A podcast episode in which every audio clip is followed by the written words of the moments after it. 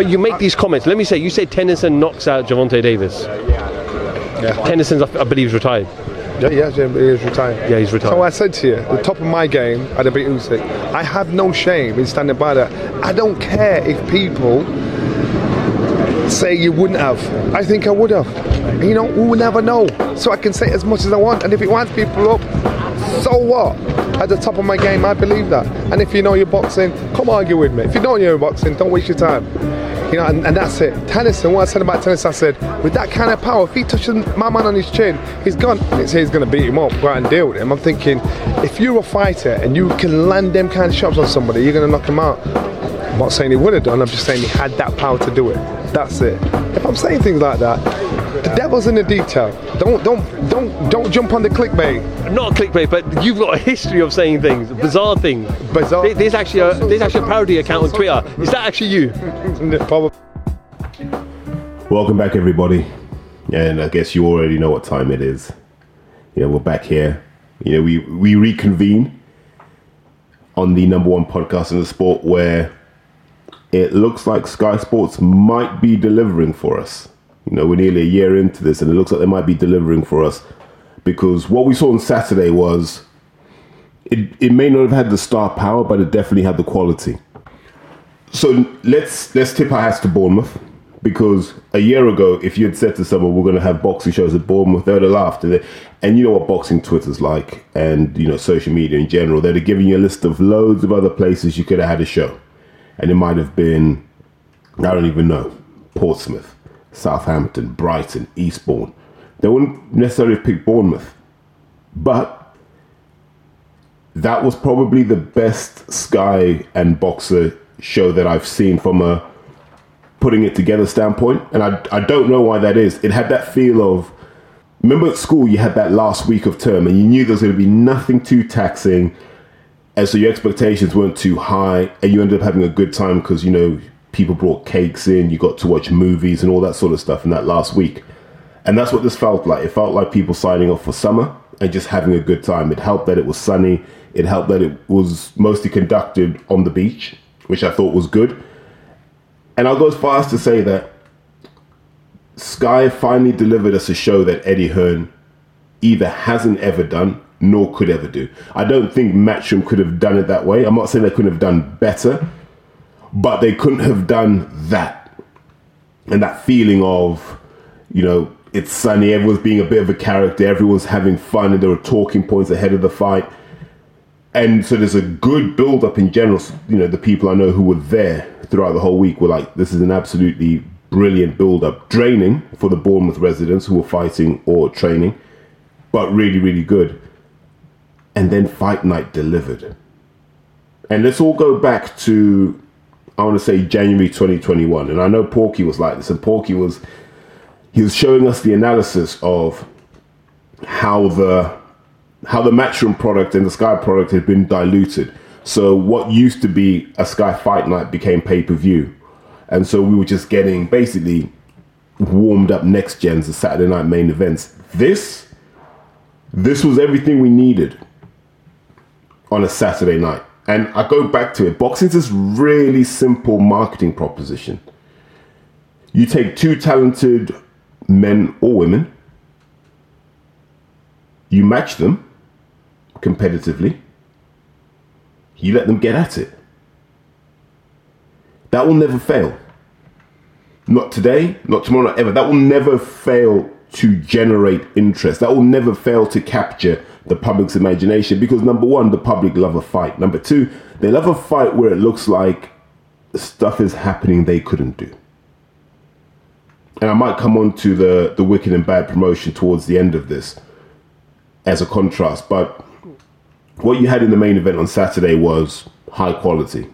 It was the best of British boxing. Now, people can say it wasn't a high technical threshold and it wasn't this and it wasn't that. Hard to disprove. But I can tell you what, it was entertaining, it was compelling. And it showed that those two belong in the same conversation right now. And for that, we have to give Sky credit. So it's best to start with the main event, and then we'll just kind of work our way around everything else. I I found the main event hard to watch. Emotionally. I'll, I'll explain why. Now, I've known Isaac Chamberlain a long, long time. I don't. I don't consider Isaac a boxer that I follow. I consider Isaac Chamberlain a friend. He's a he's a he's a young head that hopefully I can provide some guidance, some entertainment, some knowledge. You know, you just he's a good friend. I can't put it any other way. And Chris Billam Smith, while not the same depth of friendship, I go back a long way with Chris. So you're looking at the tail end of 2015 when we were all in the the Haye camp. So Chris, I knew Chris through you know the time with David, the time with George Groves, and you know I've seen the growth, I've seen the development, and one of the things we have to correct is how people devalued Chris Billam Smith's amateur career. Chris was a damn good amateur. Unfortunate in a lot of ways that he he was he, he probably peaked in the wrong years, and as such he how do you describe it? His amateur career probably has a, a closer parallel with Steve Bendall's than people would like to share. So just for people who who need to Google Steve Bendall, well, he was there on Saturday. So if you want to see Steve Bendall, he was a guy with grey hair in Joe Pigford's corner. So Steve Bendall was one of the golden boys of British boxing, and people thought he'd do amazing things at the Atlanta Olympics. Unfortunately, Steve Bendall met Wayne Alexander, and Wayne Alexander had different ideas about who, you know, who who the top dog is. And Wayne did what Wayne normally did to people, and he unleashed heavy leather. And it didn't seem that Steve Bendall ever recovered from that. But he was a high level amateur, and as a pro, he kind of crept up to that Commonwealth level without breaking through. And the good thing about Chris is Chris has broken that ceiling and made it to European level. But Chris Billam Smith, in person, absolute gentleman, class act, lovely human being, and can talk about a lot more than just boxing. So I understand why Sky have a, a heavy interest in him, and I understand why he probably got on well with Eddie. But what we had on Saturday night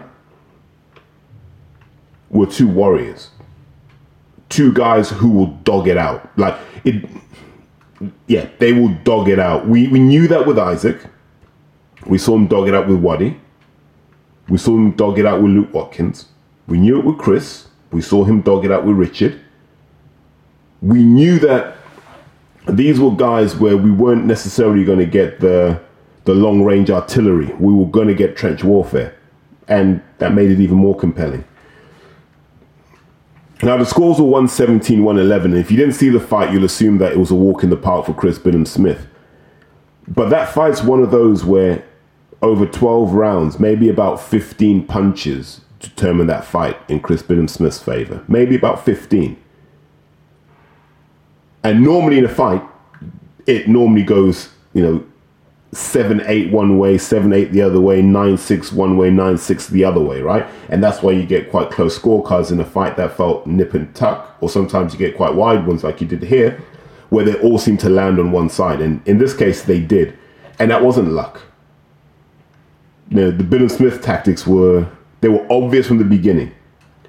Stay right on Isaac's chest. Do not give him room to breathe. That was really it. Do not give him room to breathe and see how he copes with that pressure. Which is what you do when someone is nominally more skillful than you, right? You go, right, we're just gonna we're just gonna bring it down to where I'm comfortable. And if you can find comfort there and still impose yourself, then you're gonna win this.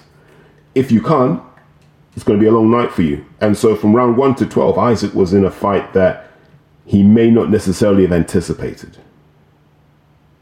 That's what I'd say. And tactically, I'm sure if Shane was sat next to me now, he'd say the same thing. This was more psychological than it was tactical. It was just right, stay on him and let your hands go. Yeah, almost dare him to try and knock you out. And that's what Chris did. And Chris is deceptively strong, like deceptively strong. And I've seen that with my own eyes. He he's stronger than he looks because he gives off that air of being a nice guy, polite, friendly, considered when he gives answers. But he's strong. And what he's also is game. He he he he'll stick to it. You know, there were some key misses from Team Chamberlain from what I could see because what Chris was able to do was was Kid Isaac, right? While while while Chris was taking a breather and he just kind of faint, shake his shoulders a bit while circling around the ring, and you can see that he's getting his breath back. And you'll see it with Joshua. Joshua will do the same thing. He'll land a four punch combo and he'll feint as if he's going back in, but he'll be using that time to breathe. And I was watching it going, this is a time for Isaac to jump on him. Right there and then, you need to jump on him. And it's not necessarily that Isaac couldn't, he's more than capable of doing so. I don't think that was in the tactical plan. I don't think they'd observed that. But you could see, anytime Billam Smith had his hands down, he was tired. Anytime he had his hands up, he was ready to go again. Really obvious tell. And if you've got someone, and you know, in boxing, people talk about John Pegg being this really astute, experienced trainer. Yet to see it, but whatever. It just strikes me as being someone Hennessy slotted in there, but he didn't seem to add any value because they're the key things that were going to differentiate. Because if you go back to the end of the fight when Chris was blowing and Isaac had him under pressure, you're like, ah, you could have done this a lot earlier if you knew when the right times to attack were. And so I look at that fight and I just say, what, how do you even differentiate the two? Because I've got to do this, oh, got this off the top of my head. So Isaac fought Luke Watkins October 2018.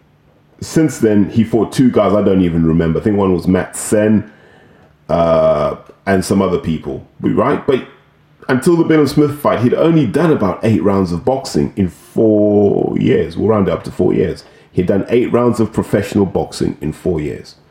Contrast that with Chris, who had twice as many fights, and Chris went deep into all of those fights pretty much. So Chris has probably, in the last four years, Chris has done what, three or four times as many rounds as Isaac? That's experience. All the training camp is stuff. Staying in shape is cool. Running is cool. All of that stuff is cool. Sparring is cool nothing beats Saturday night. And Chris Billam Smith had more recent experience, more learning points than Isaac had. And that was really the difference in this fight. And I'm not going to say that to denigrate what Chris did. I think Chris understands because he had a five week camp. So he was boxing off that experience he had built up against guys like Riakporhe, Tommy McCarthy, etc., etc., right? And Isaac didn't have that to lean on, and you need that. I always go back to what Andre Sterling said, where Andre just said, Once I knew I could do 10 rounds, nothing scared me in boxing again. And sometimes you need those those knowledge points to go, right, I'm comfortable here. I don't feel Isaac had those. And then when I watch what Isaac did, and I've I, have known Miguel's Isaac, I've known the Rubio Isaac, I've known the Angel Fernandez Isaac, and now I'm looking at this version. And what I said in the fight was everything Isaac's doing is is textbook. If you're gonna like show someone a boxing textbook about how to be in the ring, everything Isaac did is what you would do. But that's the problem with the textbook. The textbook barely correlates to reality. The reality was Isaac needed to just dog it out in three and four punch combinations. That's what he needed to do. And at the point where he was starting to burn himself out, then your corner pull you back and say, get back on your jab. And that wasn't coming out of that corner. Contrast that with the corner work that was happening in Chris Billam Smith's corner, where Shane knew exactly how to navigate Chris because they've known each other for seven years. And not only have they known each other, they're friendly. Like he knows Chris's character, Chris knows Shane's character. They're not that far apart in age, so they're friends. They are friends. And you could see that from the insight that was being given out. And I didn't see the same in the Isaac Chamberlain corner. And that hurt me because I was like, if Isaac had had a wise old head in that corner, that might have made some difference. Now, I can't say he would have won, but you're looking for any margin, right? Any margin for improvement is what you're looking for. And so that's what I saw. Like the stuff Chris did wasn't textbook. It was just a tough guy saying, This is my home crowd. No one's going to embarrass me. And today we're going to find out how bad you want it. And Isaac was doing all the stuff that is correct. And it's all the stuff you can do against lower level opposition, right? That version of Isaac beats most guys who are sub British, sub Commonwealth level, beats them easily, probably stops them. But there's a way you fight when it's equal. and it's rarely technical. It's really about pride and manhood and strength of character and strength of body. When the equals fight, that's what happens. It's not about finesse at that point, it's about grit. And I don't know if that page of the script was communicated over to Isaac, unfortunately. And I'm gutted because, like I said, I love Isaac with all my heart. Like, what great human being, lovely character, warm. You know, like Chris too. You know, both family men. You know, young fathers. You know, fathers to young children, I should say. And while that's not relevant in the wider boxing context, it is relevant in terms of the people they are. And I, yeah, yeah, I'm always going to be biased in that sense. That I never want to see Isaac lose. That's how I feel. And I was gutted, but, you know, Chris is a good man. Chris is a good man. I've always had good experiences with him. So now hopefully he can kick on. The worst thing that can happen now is he ends up in this perpetual loop of British and European. Like they, they need to get him a guy like Makabu. And Makabu's not that expensive. Now, whether you can get Makabu in Bournemouth, I don't know. You'd, you'd have to do it at, is it Dean Court, the stadium? So you'd have to do it there. For anyone that listens to this in Bournemouth, whatever happened to Scott Mean? I swear when I was a kid, he was meant to be the next best thing. But yeah, if they can do it at the at the Bournemouth Stadium, get Makabu down. Let let let Chris test himself at that level. Um, in terms of Isaac, what does Isaac do next? I just want to see him have a run of three or four fights. Now the concerning thing is he's got a fractured orbital bone, which once again let's let's take a second to appreciate how tough this man is. You fracture your orbital bone in the third round and you keep going. There's no loser in a fight like that. There's no loser in a fight like that. And as boxing fans, that's what we should be doing. We should just be applauding and saying, Sky, thank you. Chris, thank you. Isaac, thank you. Because that's the old school matchmaking we want to see. Now, look, they could fight each other in two years, and Isaac could get six or seven fights in that time, and then it's a closer fight. It's a more competitive fight. I don't know. But that's the matchmaking we want. Fight when it's hot, Winner goes one way, loser goes another way. Meet again when it's hot again.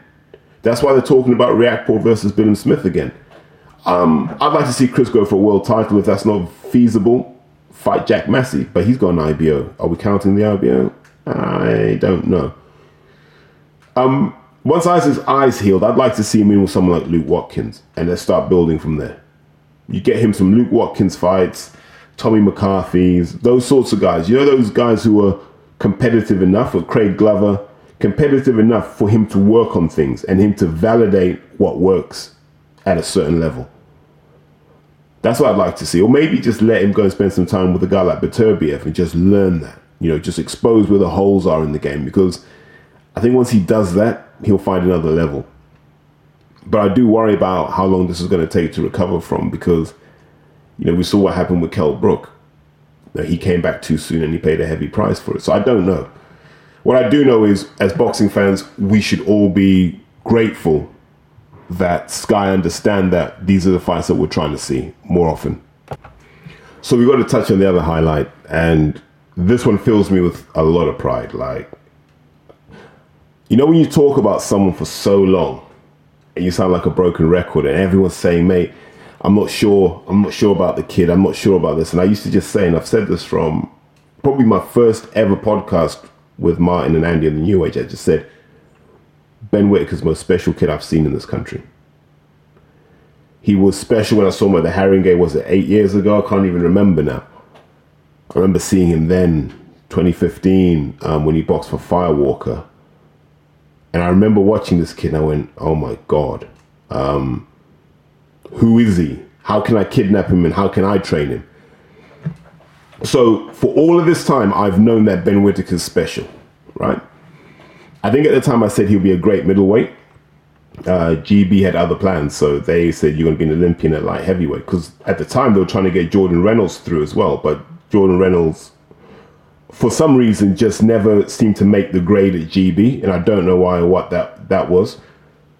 But then they moved Ben to 81. Now, here's the thing that people don't understand. When they told Ben to move up to 81, one of the first things I saw him do was press a 32 kilo kettlebell over his head. And I went, ah, okay. So this kid is strong. Know, because you know you, you, you see the hair, you see the you see you see the image, and you assume he's just he's a bit bit effeminate. And I've heard people say this, but you see him train, you see him fight, and you're like, oh no no no no no, this guy can take heads off. So that's why I've never had a doubt that he'd be a good pro. And I think the quote I'd use regularly was, if his chin holds up at the pro level, I don't see many of the current crop beating him. In this country, internationally, doesn't matter. I do not see many people beating Ben Whittaker. Because the kid's what, 6'1, 6'2? He might even be 6'3, to be honest. Tall guy. Makes the weight relatively easily, strong at the weight has had consistency of training. And at this point, I'm going to take a stop to just shout out his old man. Like, shout out to, to Tony Wilson now. How do you describe Tony? For everything Ben is in terms of size, his dad is bigger. Like, bigger. So I'm like, okay, so you come from good genetic stock. And I think his old man was a decent boxer as well back in the day, but things got in the way. But his dad's had this singular vision of turning Ben into this. Like, This is what Ben's been created for to be. And how he had the vision, no idea. When I see him, I'm actually going to ask, like, where did this all come from? Because I find that interesting that they've never deviated from their principles that he has to be all of these things. And when they went looking for a trainer, like this is another thing that people can learn from. It was a deliberate process. It helps that you're an Olympic silver medalist, so you already have a profile. But to go through, I can't remember all the names, like maybe Ronnie Shields, Bo Mack, um, some other ones, and Sugar Hill. You know, you've you've been around the best, and you choose Sugar Hill Steward because you're a fan of the Kronk style, and I love that. There was a real purpose behind it, and this is how you do things. Like nothing was rushed.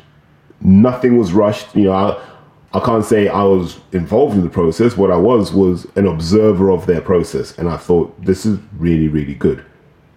No corners were cut. No, so you look at Ben Whittaker today. You're on Sky, fantastic. Like if they can leverage all the Sky assets in his favor, which after his debut, I think they will, he'll be a superstar. He will be a superstar if they can then, you know, leverage that top rank connection over in America and cross pollinate that way, that's going to be insane. And then you look, you got 258, so you might end up on the Joshua card in Jeddah. And then you got Sugar Hill. So you got the links to Fury as well. So you're just around excellence. And it's not by accident. So credit to everyone behind Ben Whittaker because this has been well thought out in a way that I haven't seen another boxer do. And they could have all done it. So, all of this just to say, I've waited for this debut more than most. Like, more than most. I, I go so far back with this that I've waited for it, but I had no doubt how it would go. Now I can't even remember the opponent's name. Bless him, I know he drove down from County Durham wherever it was. And I'm sure he regrets that drive now because he was he was the convenient patsy in all of this. He was the pantomime villain in all of this. And what you had in the first round was the Ben Whittaker box of tricks. But here's the thing.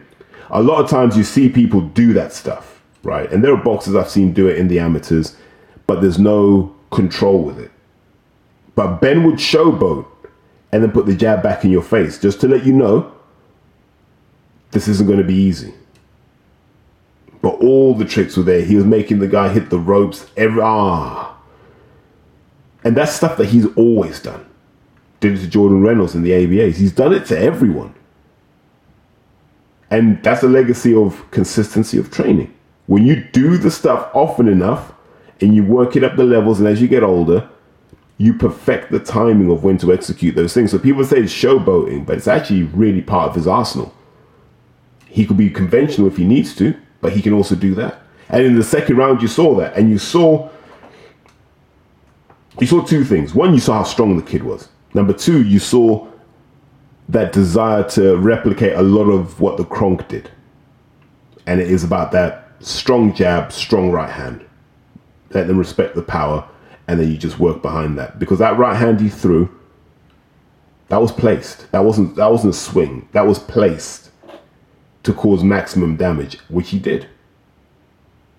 And you know, all up in fight week, you saw how Ben was. And the thing is, a lot of people will say, oh, you know, he talks a good game, he does this, he does that. But if you listen to his tone of voice, there's something really interesting about his tone of voice. His tone of voice is that kind of thing that says, I really believe what I'm saying. This isn't just for clicks or views. I genuinely believe what I'm saying here. And I'm like, whew, okay. This is, uh, yeah, this is serious, is how I look at it. So I'm looking forward to it. Now, people are going to ask me, who do I think his natural rivals will be? It'll be Karol Itauma because they're very different. Like Karol Itauma just does things quietly, destructively, but quietly. And Ben, Ben will let you know what he's doing, when, when, and how. You know, and so that's the difference between the two. But ability-wise, there's not much in it between those guys. They express it differently, but they are elite. They're like world elite in terms of their skill sets and profiles. I think Ben's probably got a better setup, so I think development wise, Ben's got the advantage, but Karol's younger. So if he can find the right setup or they can get the right vision, it gets it gets interesting. But let's look out for those two. I mean, that's going to be the plot arc over the next three to five years. You know, I know he's talking about guys like Dan Azeez, but not yet, man. not yet, not yet. You got to build up that that reserve of character and strength and resilience to do the 12, like all these other guys have had to. So, yeah, let, let, let's not start calling out for things where think it can get sticky. But look, come back to this point. I'm a massive Ben Whittaker fan, fan of everything around him right now, and I just want the kid to succeed because if he does, being the way he is, I think it's amazing for getting kids back into boxing. He may be the guy that we need as a lightning conductor for these kids to start boxing again. So in terms of the rest of the card, um, I tried to catch as much of it as I could, but you know, Saturdays are busy. Something I found interesting though. So I don't know if anyone watched the Lee Cutler fight, which was a good fight actually. Um, whatever we say about Lee Cutler, Lee Cutler will be an entertaining fight. That that that's and that's what that's what we want. For TV, we we need guys like Lee Cutler. But what I found interesting was he was on the I want to say the YouTube stream or the Facebook stream. I can't remember which one it was and it did four and a half thousand viewers, like for the whole fight. And Matchroom shows don't do that on their undercards. It's normally 900 to 1,000. So that's another reminder that, you know, you go on Sky for a reason. So four and a half thousand people now know who Lee Cutler is. And so I really enjoyed that. I thought he did well. So I'm, you know, big pat on the back to my friend Kev Thornley, um, the Mancunian who made his home in Bournemouth, you know, the whole SK4 operation. So shouts out to those guys. Uh, who else boxed? Joe Pigford. Yeah, so Pigford was after the main event. He did all right. There's there's still some bits missing in Joe Pigford, and you know I say this at the top level you can't just rely on power. So you've got to be able to have punch placement. You've got to understand where your combinations need to go. And what Joe doesn't do, which he could easily fix, and he'd be scary, he doesn't go from over to under. So what he'll do is he'll throw like an overhand right, and then he'll reset and throw a left hook to the head. Whereas you're almost like, look, if you're gonna throw that overhand right, come up with something. Left uppercut, left hook, come up with something, and then throw the right hand again. Because by that point, you've moved your opponent's defenses to a position where, okay, I can attack again. But when you reset, you allow them to reset. So it's little things like that that I think are probably holding Joe back from being a guy that could put a dent in a Troy Williamson, a Josh Kelly, a Ted Cheeseman. It's those little things, but he's in good hands, and he's come, these guys have all come a long way. I remember watching Joe Pigford against Aaron Morgan. That's how long I've known about Joe. But I'm happy for Kev because Kev's been on the grind. I met Kev with Chris, with Chris Billam Smith. So I've known Kev nearly seven years. And he's been on that grind of wanting to establish himself as a respected trainer in the country. I think he's doing it, and he does it in a way where he's personable. Uh, he's a guy you can have a beer with and have a laugh with, and I like that because too many people take boxing too seriously. So happy for for him in that sense. Caroline Dubois obviously out again, which is good. Hassan Azim um, the I think the, he's the older brother, right? I'm not going to say he's he's flashing to deceive. So I don't think he is. I think he's also a good fighter. But I have the same question of him as I do with Adam. What's going to happen when someone really starts digging on their chin? If it holds up, my goodness, we're in for a good time. If it doesn't, it'll be fun while it lasted. But overall, in terms of the show,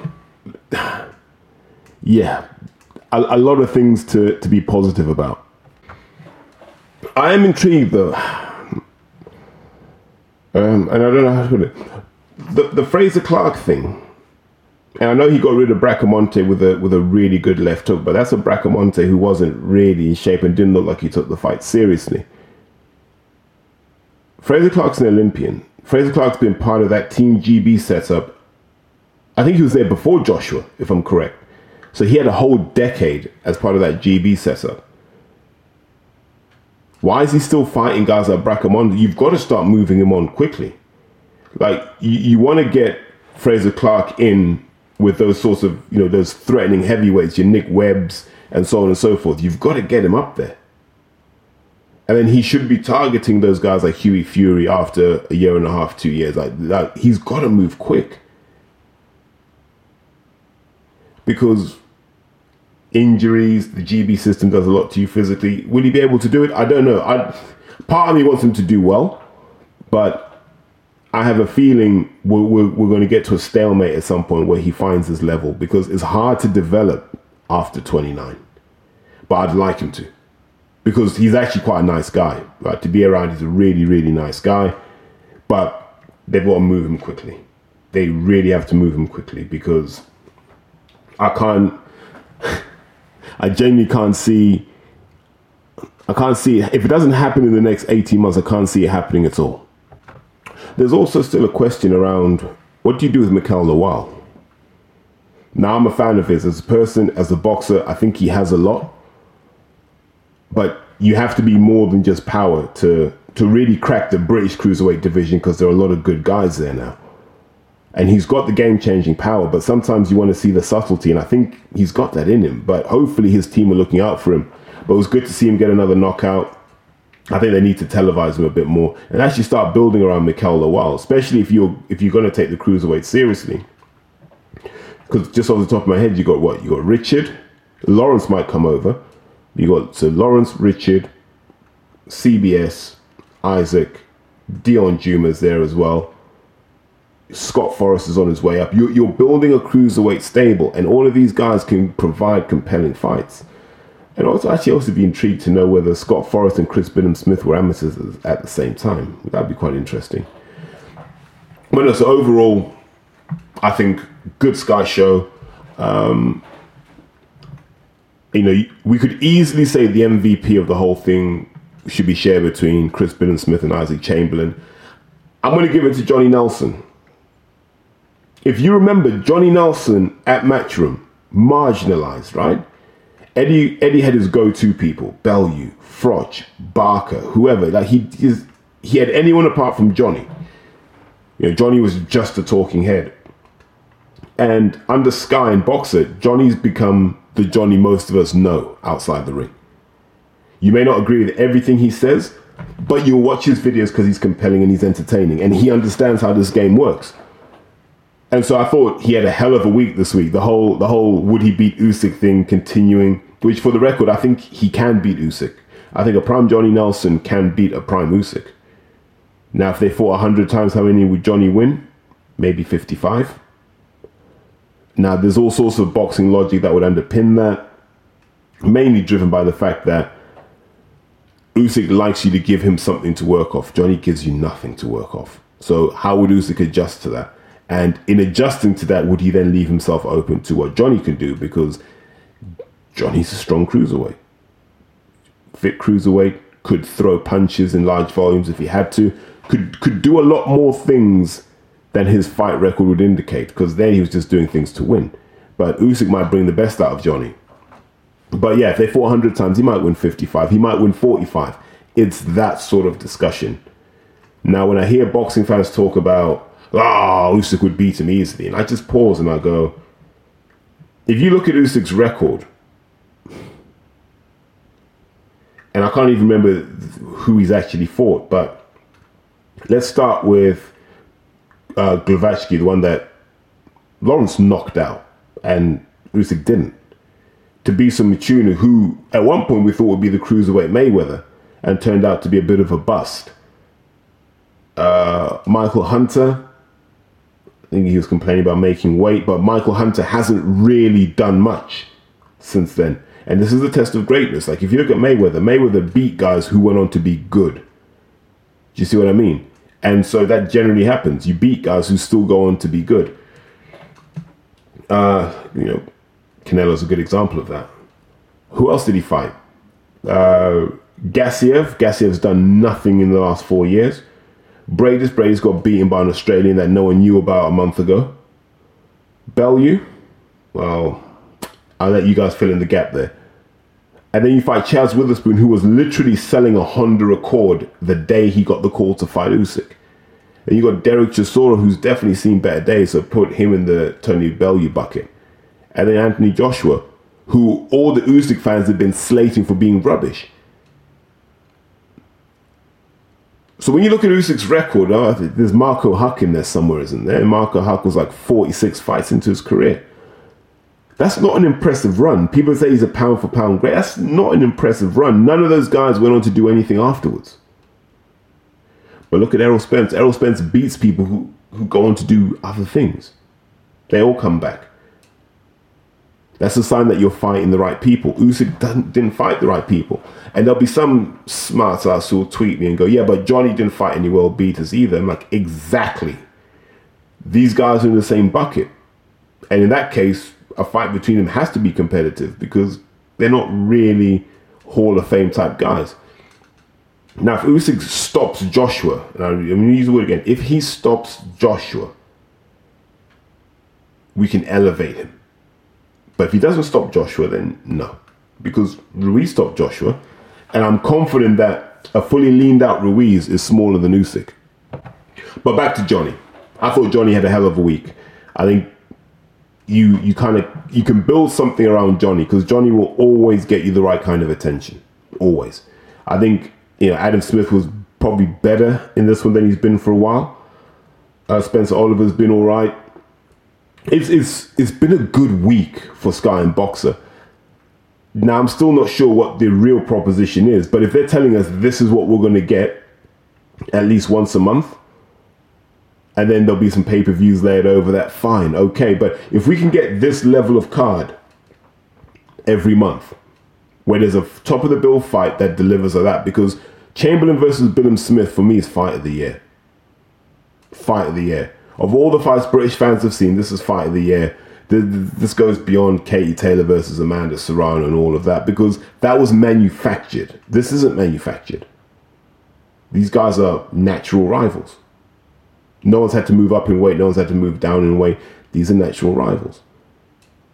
So this is fight of the year so far, and we're into the second half of the year. And so credit to Sky for delivering that, but you got to deliver that level every four weeks because what you've shown is it's not that expensive to do. So I'm just going to do a little run around about the rest of the boxing world. We'll start with the Channel 5 show.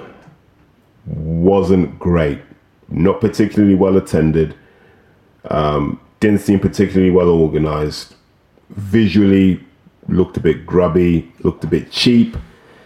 Um, this is not a, a great start for Wasserman Boxing, and I sort of wonder why would you get rid of Mick Hennessy if this is what you've replaced him with? Like, I don't know, you can find the videos on Twitter. The thing looked a third full, tops. And they were telling us Josh Kelly's a big ticket seller in the Northeast. And what we've established is he's not. This is why he needs Lewis Ritson. I don't think Troy Williamson moves a lot of units either.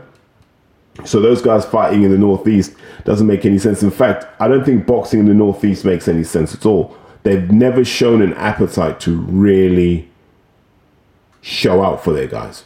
Never shown that appetite. They do it all the time for football you know, like for a really mediocre football team, which is what Newcastle United are, they come out 52,000 every week. But you can't come out for Josh Kelly. But I guess he's from Sunderland, so whoever whoever chose that venue should be sacked. But yeah, that card overall, that Wasserman card, it had Hosea Stewart versus Frank Ignatius. Uh, credit to those guys for taking that fight that early in their careers because they can't. They they both must be under five fights in, and they decided to fight each other. Fought to a draw. Pace was really slow. Skill level wasn't all that. Um, both have to do better. I don't see them having long careers if they don't get their act in order. But I like the courage to face each other that early in their careers. Didn't see much of the Harlem Eubank fight, but saw that he got hit after the ref yelled break and the other guy got disqualified. Um, it's good to see referees being decisive in that. Like, no talking to, no warning. Because, like, he dropped Eubank with a punch, which was well after the ref said break, and the well after the ref put his arm in the way. Now, where that came from, I don't know, but in those situations, you got to be suspended for years. You can't just be suspended, or I don't even think he will be suspended. But it's dangerous doing that. You know, and I know I know the counter argument is protect yourself at all times, but the refs yelled break, stop boxing. There's a degree of trust you have to have for your opponent. And that was violated without question. But yeah, we're watching that Channel 5 show. I can't remember who was on. I think Lisa Whiteside was on it. If anyone's had worse luck than Isaac Chamberlain in the last few years, it's probably Lisa Whiteside.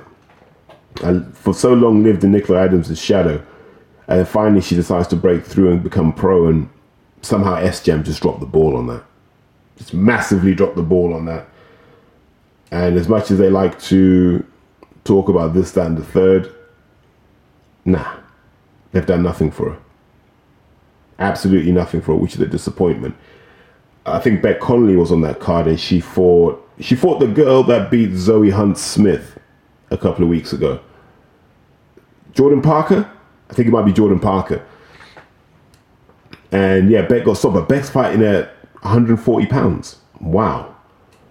Um, she's really living that journeyman life. So congratulations to her. You know, sponsored athletes. I've got to tip my hat off to her. She's brave as they come because wow, you know, you she's fought she fought at super bantam all the way up to like junior welter. It's crazy. And then they had that that Drago kid, Steve Robinson. I okay, he beat Phil Williams, great, but if we're being honest, put him in with Jamie Shakiva and find out pretty quickly. In fact, put all of them in. Put Hosea Stewart in with Jamie Shakiva and find out pretty quickly where their level is. Put Frank Ignatius in with Jamie Shakiva, find out where their level is. We can't have this many heavyweights of a similar generation floating around and we don't establish what the hierarchy is. Like we need to get to that point pretty quickly. But everyone, everyone's got their sort of pet heavyweight where they're like, "We're just gonna maneuver you. We're gonna maneuver you into position. Position for what? They're not good." That's why I like Jamie. Jamie's like, "I'll fight Frazer Clarke now." I don't see why that fight can't happen. By the way, why can't that fight happen? I guess they're protecting Frazer. But I'd like to see that fight happen. But let me just take a step back. I don't know if anyone saw the tweet from Paul Reddy. This is Paul Reddy, maybe the worst matchmaker boxing has ever seen. Yeah? The worst matchmaker boxing has ever seen. Is talking about, oh, you know, Ben Whittaker doesn't need learning fights. Just put him in with Dan Azeez. And I'm just like, you fucking idiot. You fucking Wally. I mean, you're the reason people's careers got butchered on Matchroom. And that's why you had to bounce. Then you decided, I want to become a sports agent. If I was managed by him, who's managed by him? It's probably like, is it Callum Smith? You know, you could put Callum Smith in there. What's he done? Nothing. I worry about Skye Nicholson, to be honest with you. If he's involved with Skye Nicholson, I genuinely worry about where her career will go. Because the guy is absolutely clueless. Clueless about what it takes to win in boxing. Clueless. Guys, this is a complete weapon. I mean, like, hope, hopefully Porky puts him in weapon of the week, literally just for breathing. So here's a whole paradox when it comes to that Wasserman card. Fight Zone delivered a better show. I think Fight Zone had they Nina Hughes on there, and did they also have Luke Watkins on there? Which is probably better than anything you saw on Channel 5.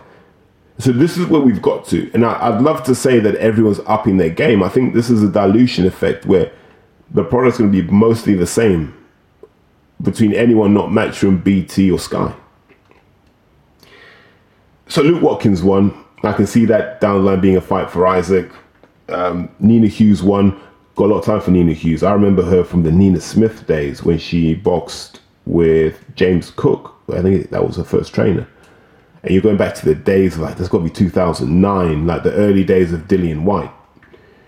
And so to see that she's done that and she got to box for her country initially, I don't think she was in contention for 2012, settled down, had a family, became a mum, came back, and is still doing a lot of damage. And she's such a lovely young lady, man, Nina Hughes. So I'm happy for her. Hopefully, we can get some big fights. Like there are a lot of these ladies between super bantam and featherweight that could just fight each other now. It doesn't need building up because there's no one to build them up with. You, whack her in with Ebony Bridges, whack her in with Ellie Scotney, whack all these people in together, and let's just get let's just get at it. But credit to to Dennis and the guys, um, Asa Valley and everyone for delivering a good show on on what do you call it, Fight Zone. You know, good to see that they're now joining the pack. You know, Channel Five should have given the contract to Dennis, and they were, they know that and they regret that now. I also want to shout out Yusuf Khoumari who won on Saturday. Now, the reason I want to talk about this is Yusuf's managed by Dillian, and it doesn't seem there's a direction for Yusuf right now. It's almost like if Dillian doesn't box, knowing that he manages boxers. But here's the strange thing Yusuf entertains in every fight. He's a guy that you'd watch on Sky. You know, we just talked about before about, you know, every month we should get a fight where we're like, wow, they really put it on the line. That's what Yusuf Khoumari does. So why doesn't Yusuf get an opportunity? You know, you're having shows at Wembley. Yusuf's from that part of the world. Like he'll move numbers there. This is bad management. And this is why I say to all boxers, I know you guys are listening, this is why I say to most people in boxing, if you're not on top of your affairs, if you're not asking questions and having expectations, your career will just meander until the next best thing shows up. And then you'll find yourself unable to phone the people you used to phone. You have to be on top of your career every second. Because if you're not, they won't care about you. But happy for Yusuf. Hopefully his next show is a televised show because he's he's that level of talent. He's that level of entertainment that he deserves that. So absolutely happy for him. Also heard that because Wasserman announced this, didn't they? That Lyndon Arthur's joined. And I'm, uh, how do you, how do you sort of rationalize that? So you went from being on Frank's show, and I understand why you'd leave Frank because essentially Frank treated you like the B side when you had the belt, right? And you didn't even get home advantage in the rematch after having won. So you know that you're not a priority there. Um, clearly, Matchroom said no. I don't know what Sky said, and you end up on Channel Five. Now that's not necessarily a bad thing because you can still have fights. There are still guys out there. If if the Saudis still have the same contacts in Germany, you can fight Bösel and Krasniqi, and you can get a world ranking of those two guys. Domestically, you could fight a guy like Rocky Fielding um, Shakan Pitters. You could make a Dan Azeez fight. He's got options. But I don't feel that's the, the Lyndon Arthur platform. I, I always feel he's someone who needs a push. But Lyndon Arthur's a good guy to watch. I think Lyndon Arthur's a good boxer. I'd like to see him carry on and maybe fight for Commonwealth and fight for British at some point. He deserves it. Him versus Dan Azeez would be an entertaining fight, to be honest. But I don't know. Excuse me. I don't know how likely that is to be made. What I wanted to do was touch on the Danny Garcia fight. So Danny fights uh, Jose Benavidez, and you know we, we, all remember Jose Benavidez from the guy that used to spar Manny Pacquiao as a 17 year old. So yeah, I mean we know he comes with pedigree. But one thing I find interesting is his leg hasn't got any better from the Crawford fight. So I think his right leg is pretty much lame. So he can't get much purchase on his right hand because of like his knee issues from being shot. But Danny didn't look his best in that fight. I think we can all agree upon. But you know, post fight, we understood why. And it's a tough one because I'm a Danny Garcia fan. I think technically, in terms of his boxing IQ, he's brilliant. I've always had the impression he's a little bit work shy when it comes to really putting the pressure on. Like he'd rather just put you down with one shot than grind you down. But big fan of his in that post fight interview where he he highlights his struggle over the last two years and a lot of people see it as being soft, but I think the reality is that life as a fighter is incredibly hard. You have to remember, Danny Garcia would have had 15 solid years of being told he's amazing, he's the next big thing. And then he gets a few reality checks, right? And suddenly people are like, nah, he's nobody, he was overrated, he got lucky against Khan, and all this sort of stuff. That people assume that doesn't affect boxers. Like negativity affects you. It's that whole um, Chinese water torture idea, isn't it? Just one drop at a time, but eventually you'll get them. And I wish we understood this a bit more. Now, I don't know if anyone remembers. So I remember being a university student. And in my second year, I was applying for work experience and stuff. And, you know, you got to do your, what do they call them? It's not mini pupillage when you're a lawyer. I think it's just a vacation scheme, right? So you're applying to these firms to do a vacation scheme. And I reckon in that application season, you might do between 50 and 100 applications. And you were just getting rejected, rejected, and rejected, and rejected. Everyone passed on me. I just got loads of rejection letters. And I remember for about three weeks afterwards, I was like, why am I even doing this? Like, yeah, I'm going to get the degree, but who's going to want me? and and I was home. I was home with my family, my mum and my dad, and I was like, "Oh, this is so hard. No one told me it would be this hard." And I remember my mum saying to me, "Think of what you've been through to get here, and that didn't stop you." Right. So I've gone through, and I remember my third year just grafting and grafting, you know, just remembering that actually I am good enough to do all of this stuff. And so when I finished university, because I finished later than everyone, because I, had to I had to do another exam. Um, they they Judased me, so I had to do another exam. But you know, I got my my final year. I think it was like a seventy three average. And I was like, oh my god, I got to do this milk round again. And the first form I did was for Goldman Sachs and they asked me for an interview. And hand on heart, I wept. That's one of the few times like tears just welled up. I was like, because I did it as a shot to nothing. I never thought Goldman Sachs would be like interested in me. So I applied and I just spoke from what I believed was my heart and it connected. And, you know, that recruitment process was a lot of fun, by the way. A lot of alcohol was drunk and a lot of friendships that persist to this day were made. But I just say that to say that things that seem innocuous, and some of you guys on this are recruitment consultants, and you don't realize that sending that thanks but no thanks has an effect on someone because they're trying to plan a life. You're making a very small decision, a yes or no, but they're trying to plan a life. Danny Garcia in boxing is trying to plan a career. So when people are saying, well, I think you should retire, I think you should stop, all that stuff kind of chips away at you. And I know people can counter back as always and just go, right. But look at his social media. He's always there larking around with his wife and his kids and his family. I'm like, he's got to do that for the publicity. No one knows what he's going through in the background. So I'm glad he came out and just showed that it's tough. Even these guys who retired that we know, it's not easy. You got to walk around and go, I used to be a boxer. And now you're a mediocre scaffolder or you mean you're driving buses?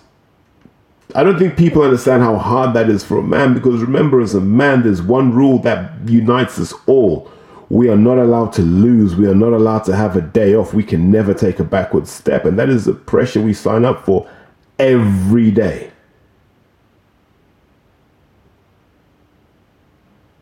So we do need to be nicer to each other because we're all going through the same pain. We need to be more empathetic towards each other. I think sometimes in boxing we are too cruel. You know, there was a Danny Flexen Pylon on Saturday. Now, what did Danny do? From what I hear, Danny's divorced now, so whatever he does in regards to women is up to him. So he's pursuing Sunny Edwards' sister. Now, at various points he should have realized that this could go left very quickly, which he chose not to, and that's on him.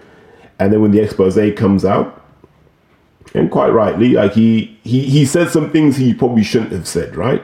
If he had just said, "Look, I like you. Let's go to the pictures," I don't think you could have really put that out there because then you look like a bitch. But then when you're saying, "I like Charlie, but I, I don't think Sunny likes me," you're taking shots, and at that point, you must have known that this was going to come out. And had that been a one-off for me, I'd have just been like, "Nah, Danny got caught with his hand in the cookie jar. Move on." But there's a deeper issue that he's had a reputation for this. And I'm going back to like 2011 when he was at, was it Fighting Fit was a thing that he used to do? And he's had a reputation since then. And I think I can name about eight or nine women that he's slid into the DMs while he was married and behaved in a manner that's not becoming of a married man. So I said my piece on it because what him and I have is personal, but I'm not going to pile in any further simply because who knows what he's going through. And sometimes we all need to stop. Like I, I get I get some dumbass messages from people.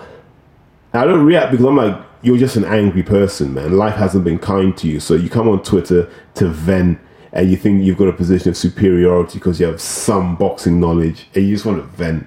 Like I don't take that personally because I don't care.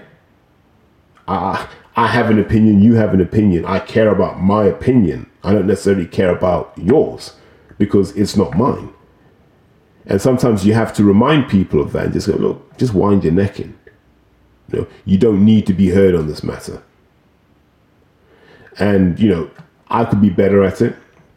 I'm still learning. But I think as a boxing community, this mental health thing, it comes up so often, it's talked about so little that we need to understand that we're doing something wrong, is what I would say on that. Um, right, I need to go off and watch the Commonwealth Games. I have no idea who we should be looking out for. One name I can say with absolute certainty is Jodie Wilkinson. I really like her. Uh, Lewis Richardson comes highly recommended as well.